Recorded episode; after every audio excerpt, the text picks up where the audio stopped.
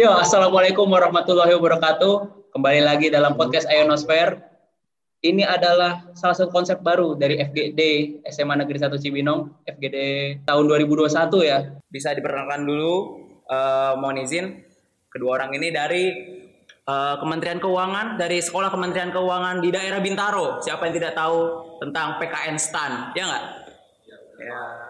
Bisa diperkenalkan dulu nih, dua orang ini ada siapa aja di sini? Uh, dari gue dulu, kenalkan nama gue Dino Pranata Padine dari angkatan angkatan ke-23 sekarang di Politeknik Keuangan Negara Stan tepatnya prodi D3 Kebenaran Negara. Oh iya. Terima kasih Arvin uh, untuk kesempatan untuk hadir di sini. Dan satu lagi ada siapa nih di sini? Ya, perkenalkan nama gue Romi Ardisa Gusman. Uh, gue dari jurusan D3 Akuntansi 2019 Politeknik Keuangan Negara Stan. Oh baik, terima kasih Ervino dan Romi yang telah memberikan kesempatan untuk hadir di sini untuk mengisi acara podcast Ionosphere, sebuah konsep baru untuk fokus group discussion SMA Negeri 1 Cibinong.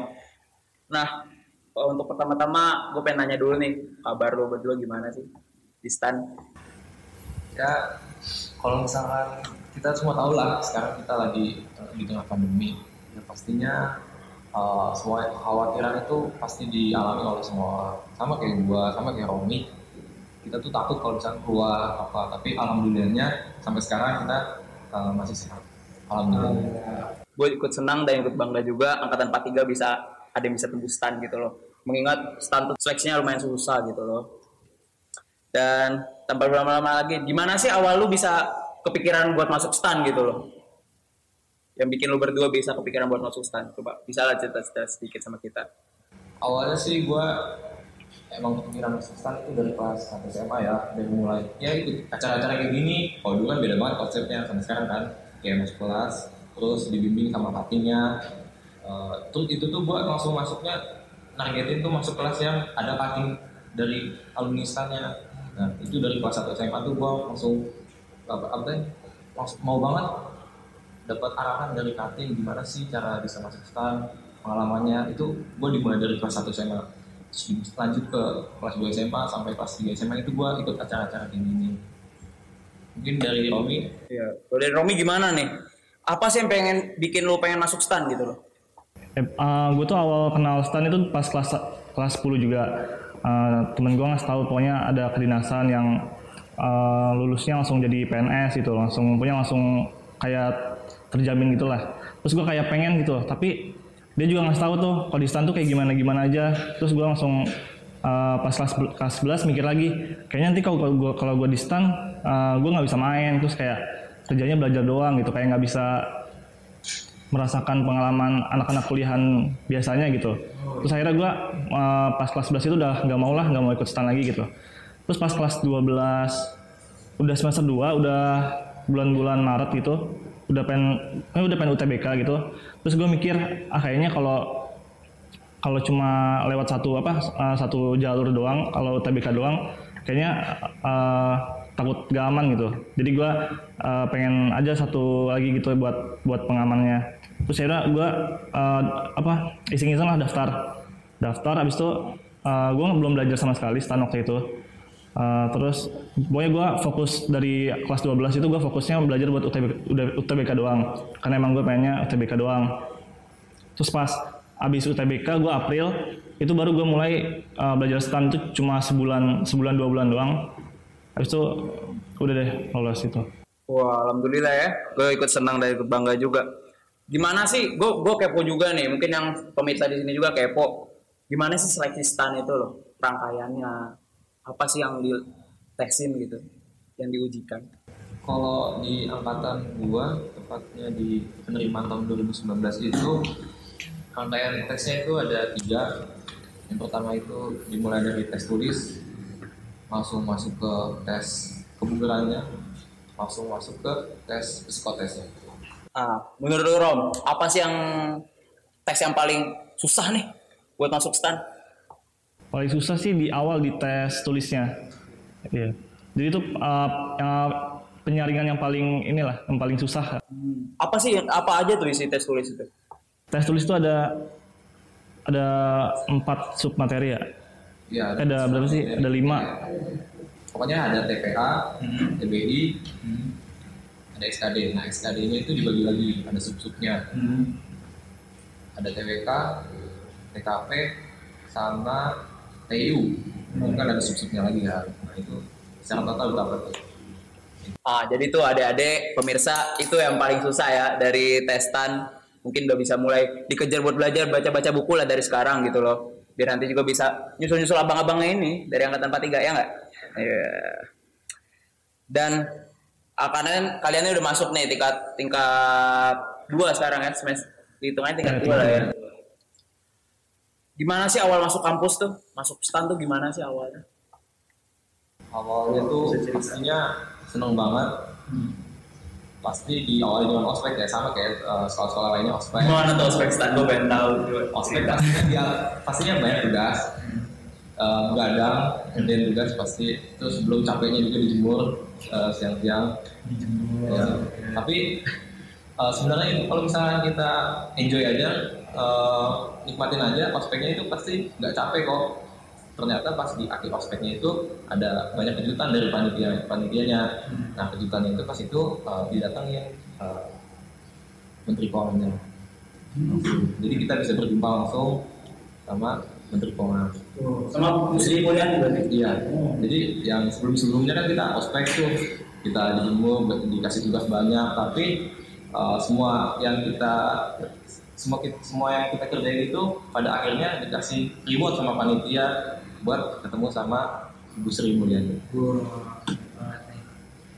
Coba kan, nah saat sering berjalannya waktu sekarang udah start satu tahun sekitar dua tahun berada di stan dan juga rumornya nih kan sekolah kedinasan tuh punya rutinitas yang bosenin, yang kaku. Gimana sih kalau stan sendiri itu buat sekolah kedinasan rutinitas di stan tuh gimana sih?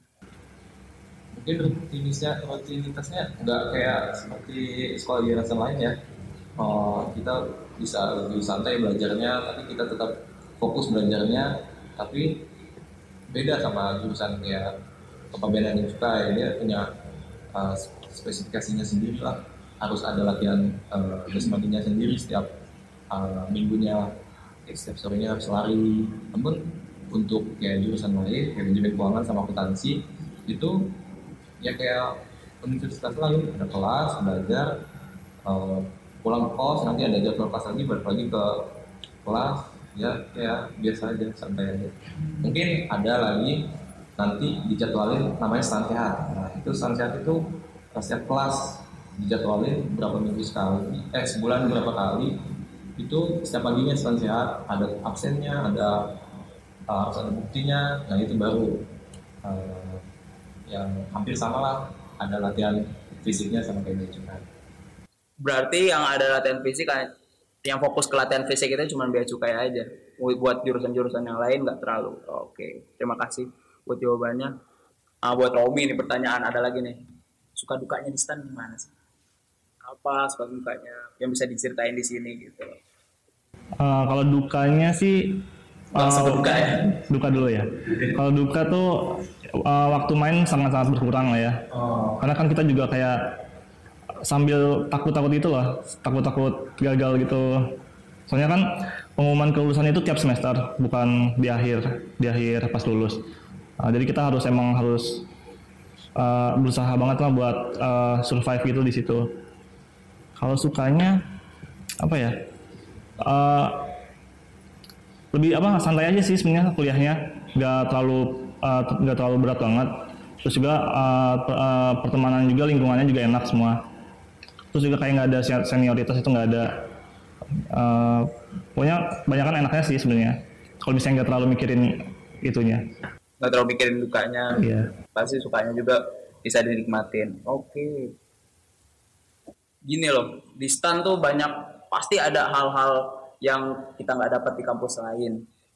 Hal-hal unik yang berbeda yang nggak didapat kampus lain. Apa sih yang yang kira-kira tempat lain tuh nggak punya, tapi di stan tuh ada. Ini stan yang punya tapi tempat lain nggak ada. mungkin dari gua sih uh, yang beda itu dia ada di budayanya di kampus itu ada namanya paket soal bahas paket soal bahas jadi ada uh, panitianya panitianya ditunjuk untuk ngerjain soal-soal ujian tahun lalu nah itu di, dikerjain sama mereka lalu nanti dibikin uh, soft copy-nya atau hard copy-nya kalau lagi offline nah itu nanti dibagiin dibagiin ke semua mahasiswa tapi uh, dijual per bulan tetap dijual per belikan juga dari Romi yang nggak dapat di tempat lain Uh, iya budaya stan itu emang emang kayak beda sendiri gitu. Jadi uh, di stan itu ada budaya namanya tentir. Tentir itu kayak belajar bareng gitu. Jadi bisa belajar bareng kelas sendiri atau misalnya sama cutting itu. Jadi kayak belajar kayak mungkin kayak les itu kali ya. Belajar bareng pokoknya belajar bareng. Itu tuh benar-benar sering banget. Uh, dia ada emang diadain tiap minggu. Terus juga ada juga yang namanya uh, GA. GA itu Guardian Angel jadi uh, di setiap kelas itu kita tuh nentuin sendiri nih uh, GA kita siapa. GA itu uh, tujuannya itu untuk uh, buat uh, saling pengingat kita gitu. Misalnya teman kita, kita berdua nih GA-nya. Jadi kita harus uh, mengingetin uh, ke teman kita kalau misalnya ada tugas, kalau misalnya uh, telat gitu, misalnya kita uh, misalnya dihubungin nih telat nih, terus dia disamperin ke kosnya. Biasanya emang GA-nya tuh di ditentuinnya yang dekat-dekat gitu kosnya jadi kalau misalnya telat langsung disamperin gitu loh gitu terus uh, buat jadi pengingat ujian pengingat uh, ada kelas pengingat ada itu. Punya itu cuma dia cuma ada di stand gitu. Berarti kayak teman dekatnya lah hmm. dibagiin. Oh. terus satu lagi di budaya kampus di Kalimantan tuh ya. Nah, salah satunya ada buka puasa gratis. Yang muslim jadi itu disediain di setiap gedung itu buka puasa gratis. Uh, adalah uh, ikatan mahasiswa muslim itu nyediain puasa gratis buat yang uh, melaksanakan puasa sunatnya. Dari wah seru banget. Seru banget. Ya nah tapi kayaknya kebanyakan kok tapi itu juga udah termasuk seru yang tadi diceritain. Dan tuh adik-adik bisa didengarkan sama-sama. Bisa dilihat juga betapa serunya sekolah di stan gitu loh. Apa sih yang bikin adik-adik bisa pesimis buat masuk stan? Seru loh masuk stand gitu loh. Dan telah setelah bergulat nih dengan keseruan, dengan se sebuah ambisi, dengan seluruh usaha yang telah dilakukan selama ini, apa sih harapan dan cita-cita lu berdua buat ke depannya? Kalau dari gua, uh, pertama harapan dan cita-cita gua tentunya uh, uh, bisa lulus dari kampus ini dengan IPK yang membanggakan sehingga bisa membanggakan dua orang tua dan juga IPK tersebut uh, terbaik gitu buat gue sehingga gue bisa dapat instansi yang uh, terbaik juga buat gue kan nanti uh, gue kerja di dalam suatu instansi itu harus nyaman sama diri gue juga pastinya harus dapat yang terbaik buat gue juga kan kalau dari gue sendiri keinginannya instansinya tuh gue tuh mau masuk mau dapat mau dapat instansi inspektorat jenderal kementerian keuangan wah gue turut mengaminkan dari sini. Kalau dari Romi sendiri, cita-cita? Ya kurang lebih sama sih. Uh, harapannya bisa lulus dulu dengan IPK yang lumayan bagus uh, dan juga bisa mendapatkan penempatan yang terbaik buat diri gue. Gue nggak terlalu uh, mencaratkan banget, tapi yang penting itu terbaik buat gue aja. Oke, baik. Itu cita-citanya buat dari alumni stan kita. Semoga terwujud. Kita aminkan bareng-bareng dari sini. Ya, kita lanjut. Nah, di sini kita sudah mengumpulkan sesi Q&A dari anak-anak SMA Negeri 1 Cibinong yang telah dikumpulkan sekitar 430 pertanyaan, tapi kita seleksi menjadi tiga pertanyaan teratas yang diajukan kepada narasumber kita pada hari ini. Nah, pertanyaan yang pertama nih buat kakak-kakak ini, ada kabarnya stan nggak buka sampai 2024. Itu bener nggak sih? Uh, kalau sekarang sih sepengetahuan gua tahun ini tahun 2021 ada penerimaan mahasiswa Politeknik Keuangan Negara. Hmm. Mungkin nanti uh, keputusan lebih resminya tunggu aja. Untuk kuotanya sendiri ada kabar nggak? Sounding-sounding dari pihak kampus? Untuk kuotanya sih kemarin sempat lihat itu pokoknya di bawah 1000 uh, kira-kira 700 atau 800-an. Tuh, jadi persaingan semakin ketat. Uh, makin tahun persaingannya makin ketat ya teman-teman. Dengar-dengar juga ada jurusan-jurusan baru dan ada jurusan-jurusan yang dihapus. bisa dikasih tahu nggak jurusan yang baru dan jurusan-jurusan yang dihilangkan lebih tepatnya kata-katanya mungkin? Mungkin jurusan bukan lebih tepatnya prodi baru ya? Oh iya. Prodi baru.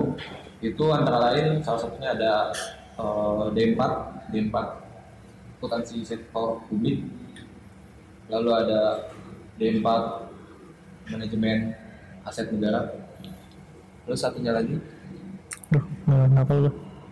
kalau nggak salah tuh pastinya D4 D4 manajemen keuangan pokoknya keuangan negara ya. Manajemen D4 manajemen keuangan negara ya. Pastinya itu ada prodi tiga prodi baru. D4 artinya D3 udah nggak ada lagi Eh, ada tadi D4 akuntansi sektor publik D4 manajemen keuangan negara eh, D4 manajemen aset negara dan untuk jurusan yang ditiadakan apa aja tuh Ya, jadi uh, kemungkinan itu tiga prodi itu yang bakal di dibuka untuk tahun ini. Jadi yang D1, D3 yang lama yang kayak pajak, akuntansi itu uh, kemungkinan uh, ditiadakan untuk tahun ini nggak tahu tahun depan. Terus eh, untuk lebih memastikannya lagi, yang tadi kita udah bilang, mungkin eh, harus lebih tunggu keputusan resminya lagi. Eh, mungkin nantinya ada perubahan atau gimana, pokoknya tungguin aja eh, keputusan resminya dari kampus. baiklah masuk ke pertanyaan yang kedua nih dari adik-adik SMA Negeri 1 Cibinong apa sih jurusan yang paling diminati di STAN Aduh, jurusan paling diminati sih, kalau menurut gua nih sebagai peminat juga di Politeknik Keuangan Negara Stan, Politeknik Keuangan Negara itu, sorry, Politeknik Keuangan Negara itu jurusan pajak itu benar-benar diminati, benar-benar paling banyak peminatnya pas pendaftaran. Karena apa? Yang pertama pandangannya itu gajinya besar, lumayan. Terus ya secara awal jurusan pajak sebagai pajak itu kan penerimaan negara salah satu penerimaan negara.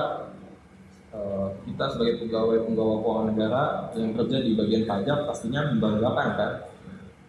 Itulah pandangan awamnya. Ya, sehingga banyak peminatnya. Tuh dengar ya adik-adik yang mau masuk pajak mulai belajar dari sekarang karena peminatnya paling banyak terakhir pertanyaan ketiga pertanyaan pamungkas mungkin ini pertanyaan yang paling klise buat dari semuanya tips and trick masuk STAN coba dari Romi dulu Pokoknya uh, dulu sih gue pas belajar STAN itu nggak terlalu banyak baca-baca materi. Pokoknya gue setiap hari itu latihan soal. Pokoknya setiap hari itu harus ada uh, pokoknya harus ada soal yang dikerjain. Pokoknya dengan latihan soal itu, soalnya kalau dulu tuh STAN tuh uh, bentuk soalnya tuh sama. Jadi kalau misalnya belajar tuh cuma ambil aja uh, soal STAN lima tahun ke belakang. Itu benar bentuknya sama, cuma beda sih. Cuma bentuknya sama. Jadi uh, banyak-banyak latihan soal, jadi biar ketemu polanya gitu loh. Gitu. Terus uh, ya sama minta doa ortu lah. itu pasti ya doa ortu Robert Ervino sendiri tips and tricknya mungkin ada perbedaan dari Romi Eh, kalau menurut gua tips and triknya pertama eh, tetapkan niat dulu dari awal. Kalau kalian mau masuk politeknik keuangan universitas karena dari mulai niat awal itu seterusnya kalian itu pasti punya rasa semangat buat belajar buat latihan soal buat latihan fisiknya. Tentunya pas di perjuangan kalian itu ada tantangannya. Nah itu pokoknya dinikmati semua tantangannya dibawa enjoy aja. Pasti uh, dari setiap tantangan itu pasti ada reward di belakangnya. Nah, mungkin dari gua sih pas kalian uh, selama masa perjuangannya ada beberapa tips menurut gua. Pertama itu uh, kurangi waktu tidur kalian. Karena kan di tengah pandemi ini kalian pasti kalau waktu main dan uh, jangan nggak usah dibahas lagi lah pasti kalian berkurang waktu mainnya Nah sekarang waktu tidurnya nih kan pasti banyak kaum kaum perubahan ya kaum kaum perubahan pasti yang banyak eh, ngabisin waktunya seharian itu tidur. Eh, main HP sambil tiduran. Nah itu kurang-kurangin lah waktu tidur kalian. Buat latihan soal. Jadi kurangi waktu tidur kalian pasti eh, kalian punya banyak waktu untuk belajar untuk latihan fisik untuk banyak berserah diri kepada Tuhan Yang Maha Esa. Mungkin itu dari gua. Baik, terima kasih. Nah, setelah selesainya sesi Q&A, akhirnya selesai pun juga rangkaian acara kita. Tapi sebelum kita menutup acara ini, gue pengen ada kenang-kenangan dari lo berdua. Minimal satu patah dua kata-kata untuk teman-teman maupun khususnya adik-adik SMA Negeri 1 Cibinong yang pengen untuk masuk stan. Dari Ervino dulu bisa menyampaikan untuk kata-kata motivasi supaya gugah menggugah semangat mereka buat bisa lebih semangat buat masuk stan juga seperti kalian berdua. Coba bisa diberikan untuk kata-kata motivasi. Bismillahirrahmanirrahim.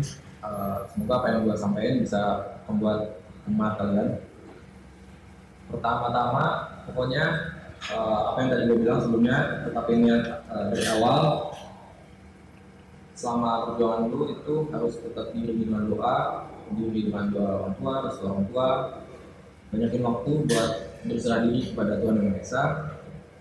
Tentunya eh, tanpa kita ikhtiar berusaha dengan cara belajar kita nggak bakal dapat apa-apa tapi dengan kita iringi dengan doa kita diiringi dengan belajar kita ikhtiar kita pasti nantinya ada eh, reward yang kalian akan dapat mungkin eh, itu aja dari gue Kalau dari Romi, Ya mungkin gue uh, pengen nambahin aja.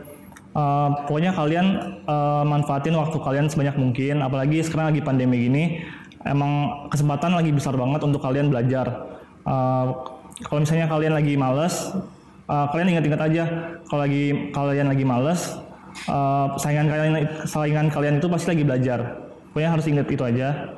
Uh, terus juga uh, kesempatan untuk uh, perguruan tinggi itu bukan stand doang. Jadi kalian tuh harus gunain kesempatan itu sebaik-baiknya dengan mengikuti uh, apa uh, penerimaan universitas, universitas dari jalur-jalur yang lainnya. Baik terima kasih Ervina dan Romi atas kata-kata motivasinya. Nah, dengan begitu pun berakhirlah sudah untuk episode perdana dari podcast Ionosphere SMA Negeri 1 Cibinong. Saya mengucapkan terima kasih yang sebesar-besarnya kepada PKN STAN, terutama mahasiswa yang ada di sini, Ervino Pranata dari Angkatan 43 SMA Negeri 1 Cibinong, jurusan D3 Kebendaharaan Negara, dan Romi Ardisa, Angkatan 43 SMA Negeri 1 Cibinong juga, dari jurusan D3 Akuntansi. Saya ucapkan terima kasih yang sebesar-besarnya untuk kalian berdua. Semoga sukses dan sehat selalu. Semoga dalam kondisi seperti ini tetap terjaga kondisinya. Dan teman-teman juga di sini eh, saya tetap memberi semangat untuk kalian untuk tetap semangat bagi kalian yang ingin mengejar PKN STAN. Saya Renaldi Mulai Tamrin pamit undur diri. Wassalamualaikum warahmatullahi wabarakatuh.